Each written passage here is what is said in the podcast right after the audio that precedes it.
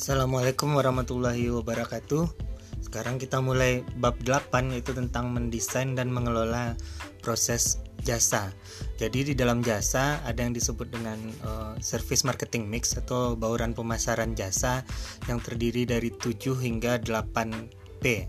Bagian ini merupakan P yang selanjutnya setelah produk, price, place, promotion dan sekarang P yang kelima yaitu uh, proses. Di bab ini akan dijelaskan bagaimana konsep dan proses jasa itu didesain dan dikelola. Tujuan dari pembelajaran bab ini adalah yang pertama di bab ini diharapkan nantinya kita dapat membuat oh, service blueprint atau cetak biru jasa. Mengenai cetak biru dapat dilihat dari contoh yang sudah ada. Yang kedua adalah kita dapat memahami apakah perlu jasa itu dilakukan uh, redesign di dalam prosesnya. Lalu kita akan mempelajari tentang bagaimana peran dari si konsumen dan yang terakhir adalah tentang perilaku-perilaku menyimpang konsumen yang tentunya dapat mengganggu dalam proses jasa. Oke, yang pertama dijelaskan tentang uh, blueprinting service atau uh, cetak biru jasa. Tujuan cetak biru jasa yaitu untuk menciptakan nilai pengalaman dan operasional yang efektif. Jadi prinsipnya sebagai salah satu bagian dari ilmu manajemen, semua tindakan jasa yang kita rancang diharapkan itu efisien dan efektif. Efisien dari segi biaya, efisien dari segi waktunya dan efektif sehingga pengalaman yang diperoleh oleh konsumen itu terasa uh, maksimal. Kenapa ini penting? Contohnya seperti ini. Jika kita mengkonsumsi sebuah jasa, kadang kita menunggu terlalu lama. Misalnya order di restoran, kadang kita menunggu 30-40 menit terlalu lama dan itu cukup menyiksa bagi konsumen. Mungkin ada beberapa proses di dalam jasa, di dalam cetak birunya yang perlu diefisienkan. Mungkin ada detail-detail prosesnya yang perlu untuk dipotong. Uh, Misal untuk menunggu sebuah nasi goreng masak mungkin kalau 30 menit itu terlalu lama mungkin diperlukan pemotongan proses. Mungkin bisa diangsur memasaknya di waktu yang lain oh, bumbunya sudah disediakan di waktu yang lain pemotongan bahannya sudah disediakan di waktu yang lain. Sehingga ketika di order bagian yang diterima oleh konsumen waktu menunggunya itu cuman bagian ketika bumbu dan nasi gorengnya diaduk sehingga menjadi nasi goreng. Mungkin itu cuman butuh proses 5 sampai uh, 10 menit. Sesederhana itu kita memotong proses dan rangkaian jasa sehingga cetak birunya lebih efektif dan uh, efisien sehingga konsumen dapat merasakan pengalaman jasa yang maksimal. Sekarang pertanyaannya adalah uh, apa saja komponen dari cetak biru jasa? Kalau Anda lihat di dalam contoh yang sudah diberikan dalam cetak biru jasa, di situ ada uh, beberapa kolom. Kolom yang paling atas itu menjelaskan tentang apa saja visual environment atau lingkungan fisik yang bisa kita kelola di lingkungan fisik ini mungkin terdiri dari berbagai peralatan yang dilihat oleh uh, konsumen, eksterior, interior sampai suasana uh, ruangan, sampai musik yang didengarkan juga itu termasuk di dalam uh, visual environment. Itu termasuk di kolom pertama. Di kolom yang kedua, di situ ada konsumennya. Jadi apa saja tindakan yang dilakukan oleh konsumen ketika mengkonsumsi jasa. Di kolom ketiga dan keempat, di situ terletak uh, employee atau tenaga kerja. Employee di kolom ketiga adalah employee yang berhubungan langsung dengan konsumen, biasa juga disebut dengan employee on stage. Oke, lalu di kolom keempat adalah employee backstage yang ada di belakang employee on stage dan biasanya tidak bersentuhan langsung dengan si konsumen. Kolom kelima adalah super proses. Di sini adalah sistem-sistem yang digunakan oleh penyedia jasa. Misal seperti sebuah restoran. Untuk membuat service blueprint yang kita mulai adalah dari kolom kedua. Jadi dari lima kolom tadi, cara memulainya adalah dari kolom kedua. Kolom kedua adalah kolom konsumen. Jadi yang kita lakukan adalah penuhi dulu kolom konsumennya. Misal ketika mengkonsumsi jasa restoran yang dilakukan konsumen adalah pertama mungkin dia reservasi meja dulu by phone lalu dia datang ke lokasi membawa kendaraannya parkir. Setelah parkir dia masuk ke dalam restorannya lalu dia memilih tempat duduk yang sudah dia order tadi. Lalu selanjutnya dia baca menu lalu meminta penjelasan lalu memilih dan mengorder. Setelah mengorder mungkin yang dilakukannya adalah menunggu makanannya uh, selesai. Setelah selesai masakannya di dapur makanannya akhirnya di uh, letakkan di meja dan semuanya akhirnya dikonsumsi oleh konsumen. Setelah mengkonsumsi, lalu konsumen membayar. Setelah membayar, dia ke uh, parkiran lagi, bawa kendaraannya keluar dan kembali ke rumah. Itu service blueprintnya di kolom konsumen. Nah, setelah kita memenuhi kolom konsumen tersebut, yang perlu kita lengkapi adalah di bagian uh, lainnya yaitu empat kolom lainnya. Empat kolom lain kita isi dengan apa saja yang mendukung semua yang dilakukan oleh konsumen. Sehingga ketika lengkapnya service blueprint nanti akan berisi seperti ini ketika konsumen datang atau ketika konsumen reservasi itu yang dilakukan oleh employee on stage adalah menerima reservasinya, mencatat reservasinya. Setelah mencatat reservasinya, employee on stage akan mengirim ke employee backstage agar menyiapkan meja dan kursi sesuai dengan yang diorder reservasi oleh si konsumen tadi. Selanjutnya, support system kita akan otomatis mencatat bahwa meja nomor misalnya C4 itu sudah direservasi uh, dengan seseorang bernama Paulo misalnya. Seperti itu. Itu service blueprint di langkah pertamanya. Langkah keduanya lalu konsumen akhirnya datang ke parkiran, ketika sampai di parkiran di situ konsumen mulai melihat tampilan fisik, dia mulai melihat pelataran parkir, dia mulai melihat pelang merek, dia mulai melihat tampilan luar dari restoran tersebut. Apakah ada employee on stage di situ? Bisa jadi. Jika bukan menggunakan parkir otomatis, mungkin ada employee on stage yaitu tukang parkir. Tukang parkir mengatur parkirnya, lalu akhirnya konsumen sampai dan buka pintunya. Tahap selanjutnya, konsumen masuk ke restoran, masuk ke restoran ketemu lagi dengan employee on stage-nya, yaitu uh, yang membukakan pintu, lalu menyampaikan greeting, selalu menanyakan sudah reservasi atau belum, lalu mengantarkan ke meja, lalu memberikan menu dan memberikan penjelasan menu apa yang akan dipilih. Selanjutnya konsumen memilih, employee on stage mencatat pilihan konsumen tersebut. Setelah mencatat, dia akan mengirim kepada employee backstage.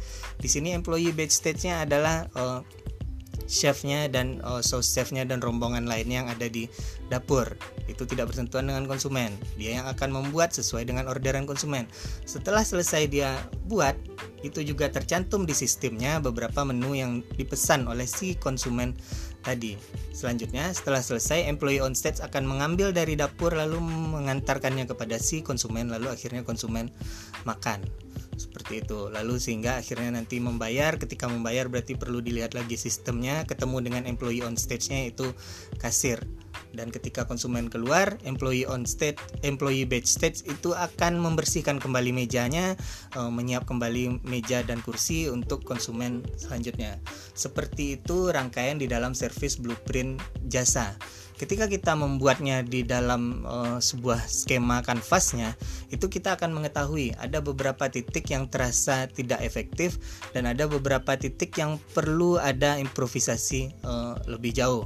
Misalnya di titik yang tadi yang kita bahas mungkin kita lihat waktu menunggu konsumen mungkin terlalu lama misalnya. Atau uh, area parkirnya terlalu lama prosesnya karena tempatnya yang sempit misalnya.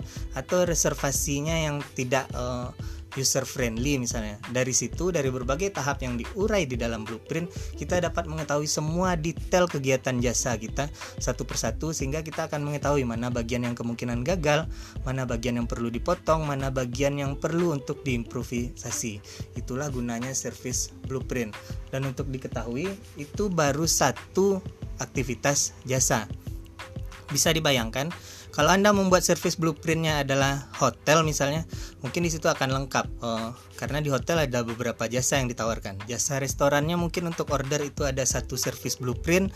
Untuk jasa Anda menginapnya mungkin itu ada satu service blueprint. Untuk jasa Anda menggunakan gymnya itu mungkin ada satu service blueprint.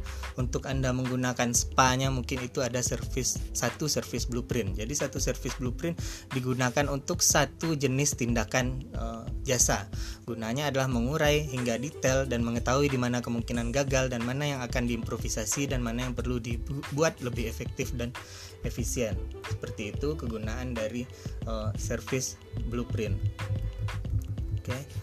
Selanjutnya adalah setelah mengetahui service blueprint yang dilakukan oleh si penyedia jasa, dia dapat melakukan redesign prosesnya jadi prosesnya bisa diredesain, mungkin ada yang perlu diperbaiki, mungkin ada yang perlu dirubah letaknya. Misal, pembayaran biasanya ada di belakang, mungkin bisa ditaruh di awal. Karena beberapa restoran kita lihat ada yang bayarnya di awal, lalu kita makan ada juga tipe restoran yang makan dulu baru bayar di belakang. Itu contoh uh, redesign. Ada beberapa proses yang perlu dipindahkan ada beberapa proses yang perlu di uh, improve. Misal ketika reservasi lewat telepon mungkin saat ini terasa menyulitkan bagi konsumen. Mungkin kita kepikiran oh kita redesign mungkin reservasi bisa dilakukan uh, secara online di website kita.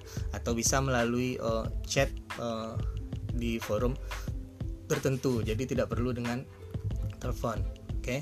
tujuan dari redesign yaitu menyempurnakan proses jasa sehingga lebih efisien dan efektif. Lalu bisa juga merevitalisasi proses yang kadaluarsa. Mungkin ada bagian-bagian yang perlu dihilangkan.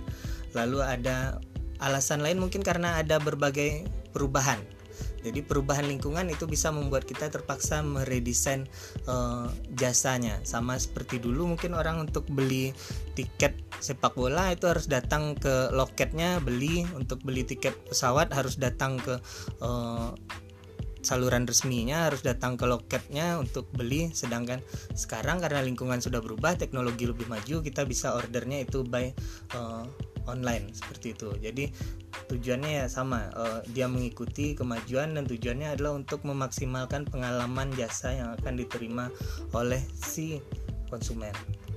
Seperti itu. Oke selanjutnya adalah peran dari uh, konsumen. Di dalam proses jasa itu konsumen levelnya ada yang rendah ada yang tinggi. Jadi ada uh, high contact ada low contact pada tingkatan partisipasi konsumen yang rendah berarti uh, konsumen tidak terlalu aktif berpartisipasi. Mungkin semuanya dikerjakan oleh sistem atau uh, karyawan penyedia jasa. Jadi konsumen tidak perlu terlalu terlibat. Sedangkan untuk level yang partisipasinya tinggi berarti konsumen itu benar-benar harus datang harus terlibat dan biasanya konsumen adalah bagian dari jasa tersebut. Contohnya adalah seperti ini. Uh, untuk jasa servis motor mungkin kadang kita nggak perlu datang kalau perlu mungkin motornya bisa dijemput oleh montirnya atau orang lain yang mengantarkan oh, motornya. Begitu juga dengan servis elektronik lainnya, servis handphone pun kita nggak perlu datang, cukup handphonenya saja yang dikirim. Berarti itu low tingkatannya partisipasi konsumen. Tapi kalau yang high misalnya seperti ke rumah sakit misalnya kita mau operasi usus buntu, berarti memang kita yang harus hadir di operasi tersebut, tidak boleh diwakili oleh yang uh, lain seperti itu. Berarti ada keterlibatan konsumen levelnya tinggi, ada keterlibatan konsumen levelnya rendah. Biasanya disesuaikan dengan apakah konsumen itu bagian penting dari jasa tersebut atau tidak. Semakin penting konsumen dan semakin dia harus terlibat, berarti ting tingkatannya adalah uh, tinggi keterlibatannya. Oke, uh, dalam perkembangannya sekarang banyak jasa yang me menyarankan untuk self service. Artinya uh, si konsumen bisa melayani dirinya sendiri. Uh, banyak hal misalnya uh, bisa makanan pun bisa diorder untuk di delivery uh, sampai ke rumah. So, Starbucks pun misalnya ketika uh, restorannya penuh itu mereka menawarkan bagaimana kalau uh, di take away saja.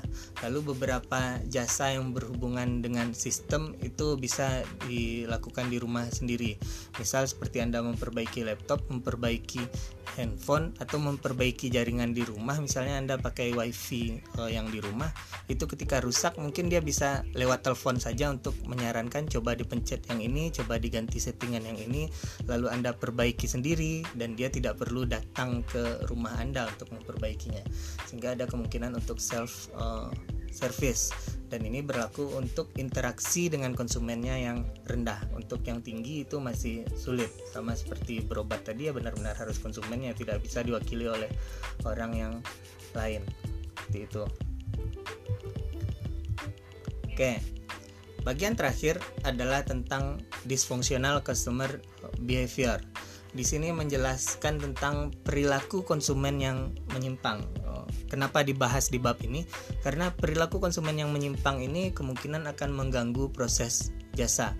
Proses jasa yang sudah kita rencanakan bisa berantakan, proses jasa yang sudah kita rencanakan waktunya e, bisa rusak gara-gara ada konsumen yang melanggar berbagai aturan atau tidak mau mematuhi ketentuan yang sudah kita e, tetapkan.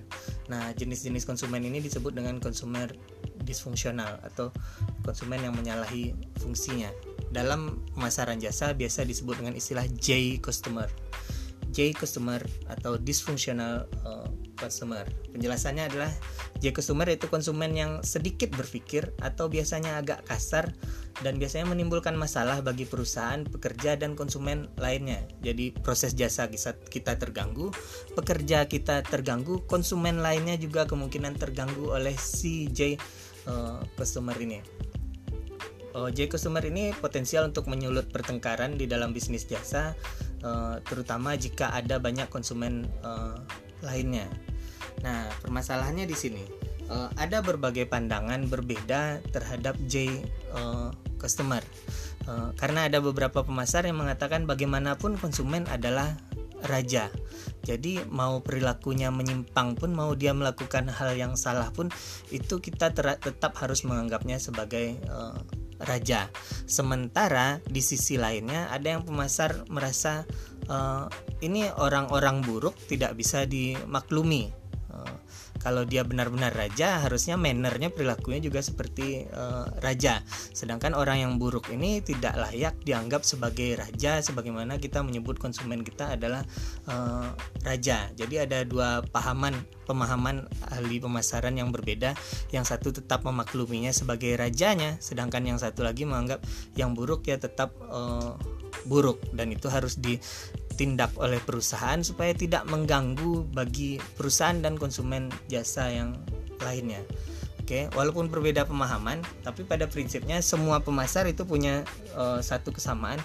Sebenarnya mereka uh, tidak ingin ada konsumen yang buruk ini. Jadi kalau boleh memilih, pemasar itu akan memilih sebaiknya konsumen ini memang tidak ada supaya kita tidak repot-repot untuk uh, mengatasinya supaya kita tidak repot-repot untuk menyelesaikan masalahnya. Jadi kalau ada pilihan ya apakah ingin dikorbankan ya sebaiknya konsumen seperti ini tidak ada di industri uh, jasa karena merepotkan. Oke, ada berbagai tipe. Di sini dijelaskan ada 6 tipe uh, J customer. Tipe yang pertama yaitu the thief atau pencuri. Oke, uh, ini tipe J customer yang tidak berkeinginan untuk membayar. Bisa juga mencuri atau membayar sedikit. Kalau di bisnis retail itu biasa disebut dengan kleptomania, mengambil barang lalu tidak ingin uh, membayar.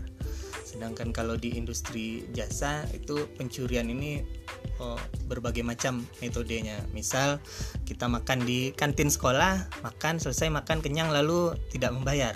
Langsung pulang atau langsung balik ke uh, kelas. Itu termasuk uh, pencuri. Jadi ya simpelnya pencuri dia mengkonsumsi jasa tapi dia tidak mau uh, membayarnya. Uh, kenapa ada yang seperti ini? Karena kenapa ada pencuri? Karena di dalam jasa memang ada celah untuk melakukan hal uh, tersebut. Kita sebagai konsumen jasa pun mungkin menyadari kita mengkonsumsi jasa apa pun selalu ada kesempatan sebenarnya untuk kita tidak uh, membayar. Seperti naik kendaraan umum mungkin kita tidak bayar ongkosnya segera turun dari kendaraan umumnya. Seperti jasa restoran kita makan lalu kita tidak bayar uh, restorannya. Seperti itu jadi memang ada celah untuk uh, tidak membayar Oke, apa yang perlu kita lakukan ketika menghadapi keadaan ini? Sebagai penyedia jasa, pertama yang dilakukan adalah tetap berpikiran positif. E, karena selalu ada kemungkinan bisa jadi si konsumen ini lupa membayar. Bukan berarti dia berniat tidak membayar, tapi bisa jadi dia selesai makan lalu keluar dan memang lupa membayar. Jadi pikiran pertama, solusi pertama adalah tetap berpikir positif, ditemui saja konsumennya, e, dipanggil mungkin, e, maaf bapak atau ibu belum bayar karena bisa saja memang dia lupa, bukan berarti dia mencuri. Itu tindakan pertama yang dilakukan. Jadi prinsipnya hargai kejujuran dari konsumen bisa jadi dia lalai atau lupa membayar. Solusi kedua adalah metode pembayarannya. Jadi eh, makanya di fast food restoran itu kita biasanya bayar dulu di awal lalu kita makan. Di rumah makan Padang kita makan dulu lalu bayar di belakang. Yang mana lebih berisiko untuk memancing si pencuri? Ya yang rumah makan Padang karena bayarnya di belakang Oke, sedangkan kalau bayar di awal itu uh, lebih aman untuk ini. Jadi bisa menghindari pencuri karena apa pun yang terjadi setelah itu dia udah bayar, ya terserah. Setelah makan dia mau lupa, mau pulang, mau bagaimanapun dia sudah bayar di awal. Jadi itu solusinya uh, tanggapi dulu bisa jadi konsumen lupa. Yang kedua, uh, metode pembayarannya mungkin bisa dibayarnya di awal daripada di akhir. Itu tipe pertama yaitu pencuri. Tipe J customer yang kedua yaitu rule breaker atau si pelanggar peraturan. Ini orang yang suka mematahkan peraturan. Nah, dalam beberapa jasa itu ada peraturan. Contohnya, ketika kita nonton di bioskop mungkin aturannya dilarang menaikkan kaki ke kursi yang di depan, dilarang menghidupkan handphone selama uh, pertunjukan berlangsung, uh, lalu dilarang berisik juga seperti itu. Jadi ada aturan uh, di bioskop seperti itu. Atau kita naik roller coaster ada aturan tinggi badannya, ada aturan harus memakai uh, seat belt. Jadi di beberapa jasa memang ada aturan-aturan yang memang harus kita patuhi supaya uh, mengkonsumsi jasanya itu lebih uh, maksimal seperti itu. Nah dalam prakteknya si J customer yang tipe rule breaker ini dia nggak suka diatur. Jadi dia akan melanggar aturan-aturan uh, tersebut. Entah bagaimana caranya, misalnya dia naik roller coaster, misalnya tingginya nggak nyampe, dia tetap mau naik, atau udah naik roller coaster lalu dia tidak pasang sabuk pengamannya, seperti itu atau yang paling gampang kita lihat ya uh, di bioskop misalnya duduk tidak sesuai dengan nomor uh, kursinya atau menaikkan kaki ke sandaran kursi yang ada di uh, depannya. Itu termasuk di dalam tipe uh, the rule breakers. Apa yang harus dilakukan penyedia jasa? Yang dilakukan penyedia jasa ya mengingatkan dari awal, menjelaskan aturannya dari awal seperti di bioskop sebelum kita menonton.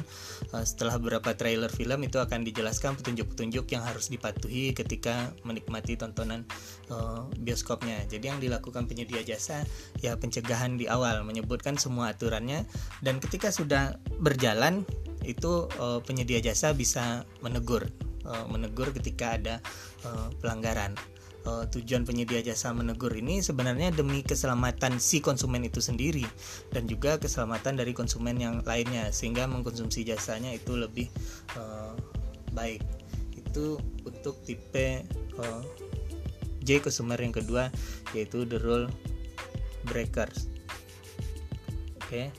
uh, selanjutnya tipe J consumer yang ketiga adalah the belligerent the belligerent ini artinya konsumen yang suka uh, berkelahi.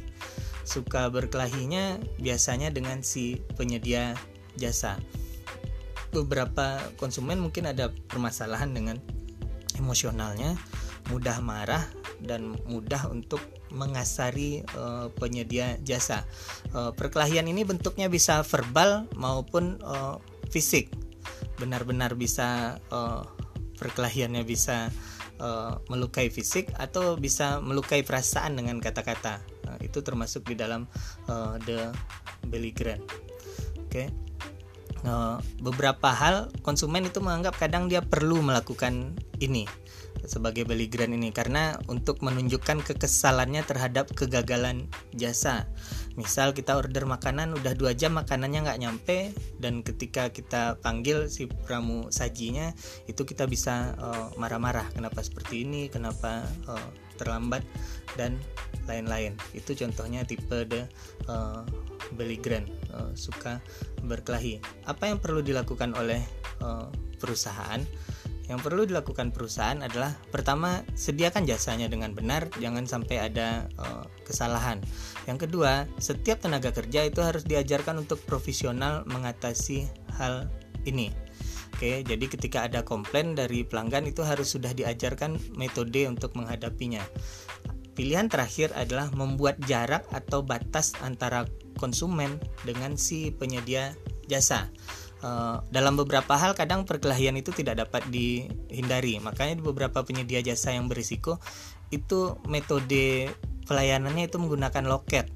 Misal kita mau order tiket kereta api itu pakai uh, loket. Karena berisiko bisa aja tiba-tiba tiket kereta apinya sold out misalnya habis lalu konsumen mau marah itu tidak bisa karena udah dibatasi dengan uh, kawat dari uh, loketnya. Itu merupakan metode terakhir untuk beberapa jasa yang cukup berisiko jadi memang harus dijaga jarak untuk menghindari jika suatu saat ada perkelahian uh, fisik. Seperti itu. Sementara kalau verbal ya konsumen tetap mengatakan apa pun tentang kejengkelannya terhadap jasa tersebut. Pilihannya employee harus menghadapi itu dengan uh, profesional dan tetap di posisi yang lebih uh, sabar. Lanjut. J consumer keempat yaitu family feuder. Uh, family feuder ini yaitu tipe J consumer yang suka berkelahi, tapi dia berkelahinya dengan konsumen lainnya. Kalau Belly Grand itu dengan employee penyedia jasa, sedangkan kalau family fooder bisa jadi dia berkelahi dengan keluarganya sendiri atau bisa jadi oh, berkelahinya dengan konsumen yang uh, lain. Mungkin bisa jadi uh, makan misalnya sedang makan tiba-tiba uh, dua orang ini beradik kakak tiba-tiba berkelahi atau dua pasangan kekasih berkelahi di meja makan itu namanya family uh, fooder. Karena ada beberapa orang yang tipenya suka berkelahi di uh, keramaian. Seperti itu. Itu family fooder. Uh, cara mengatasinya sama dengan uh, the grand tadi. Memang employee harus menyabarkan ada di posisi yang sabar dan harus segera di uh, lerai Oke, dan bisa juga dia berkelahi dengan konsumen yang uh, lainnya.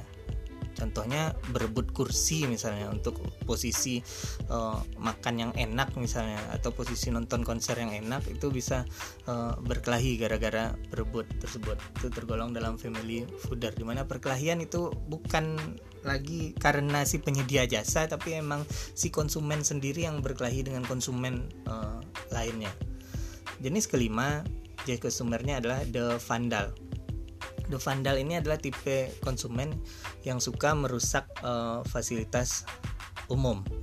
Jadi bisa jadi ketika dia menginap di hotel mungkin dia uh, rusak fasilitas yang ada di hotel entah itu uh, gelasnya, entah itu TV-nya, jendela, handuk dan lain-lain atau bisa jadi seperti konsumen jasa transportasi naik angkot misalnya coret-coret di dalam uh, angkotnya.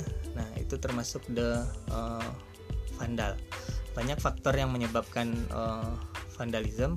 Biasanya faktor dari diri uh, sendiri emang terbiasa merusak atau bisa jadi didukung oleh lingkungan uh, sekitarnya. Oke. Okay. contoh lainnya adalah konsumen yang kurang bahagia itu bisa jadi balas dendam. Jadi dia kecewa dengan si penyedia jasa, bisa jadi dia uh, balas dendam. Mungkin dia tidak nyaman atau jasanya kurang memuaskan, lalu dia membalasnya uh, dengan melakukan pengerusakan terhadap fasilitas yang dimiliki oleh si penyedia uh, jasa. Uh, yang dapat dilakukan adalah melakukan uh, pencegahan. Oke, okay. yang terakhir jenis J adalah the deadbed. Uh, the deadbed itu adalah hampir sama dengan si pencuri tapi the deadbed ini dia terang-terangan tidak ingin membayar. Kalau pencuri itu dia mungkin tidak terlihat uh, tidak perlu diketahui yang penting dia tidak bayar. Tapi kalau the deadbed dia sengaja tidak membayar. Biasanya tipe konsumen ini memiliki berbagai alasan untuk tidak uh, membayar. Misal konsumen ini mengorder makanan di restoran lalu ketika dia makan misalnya makanannya tidak uh, enak tidak sesuai dengan ekspektasinya lalu akhirnya dia memutuskan tidak membayar. Ketika ditanya oleh kasir pun mungkin dia menjawab ya duit saya tidak pantas untuk dibelanjakan untuk makanan ini. Nggak enak rasanya di lidah saya uh, rusak lambung saya kalau dilalui oleh makanan ini biasanya konsumen the deadbed seperti itu. Jadi dia memang sengaja untuk tidak membayar dan ketika ditanya pun dikonfirmasi pun dia tetap uh, menyampaikan apa alasannya untuk tidak membayar. Jadi itu tipe J consumer yang nomor 6 deadbed dia sengaja untuk tidak uh, membayar. Solusinya adalah ya seperti yang the chief tadi uh, lakukan pembayaran di awal jadi konsumen sudah bayar di awal ketika dia nanti jasanya memuaskan atau tidak memuaskan dia tidak bisa mengelak lagi. Karena udah membayar di awal jadi tidak ada eh, hal-hal uh, lainnya di akhir jika dia memutuskan untuk tidak uh, membayar. Oke okay, uh, itu semua isi bab ini untuk Anda yang auditori, Anda bisa berulang-ulang mendengarkan suara saya di sini. Untuk Anda yang visual, Anda bisa uh, melihat slide-nya yang sudah saya lampirkan dan bisa juga sambil mendengarkan uh, suara saya ini karena ini direkam bersamaan dengan saya membuka uh, slide-nya. Jadi bisa didengarkan uh, bersamaan. Seperti itu. Uh, Terima kasih dari saya Berry Brilian Albar. Semoga menjadi ilmu yang uh, bermanfaat. Assalamualaikum warahmatullahi wabarakatuh.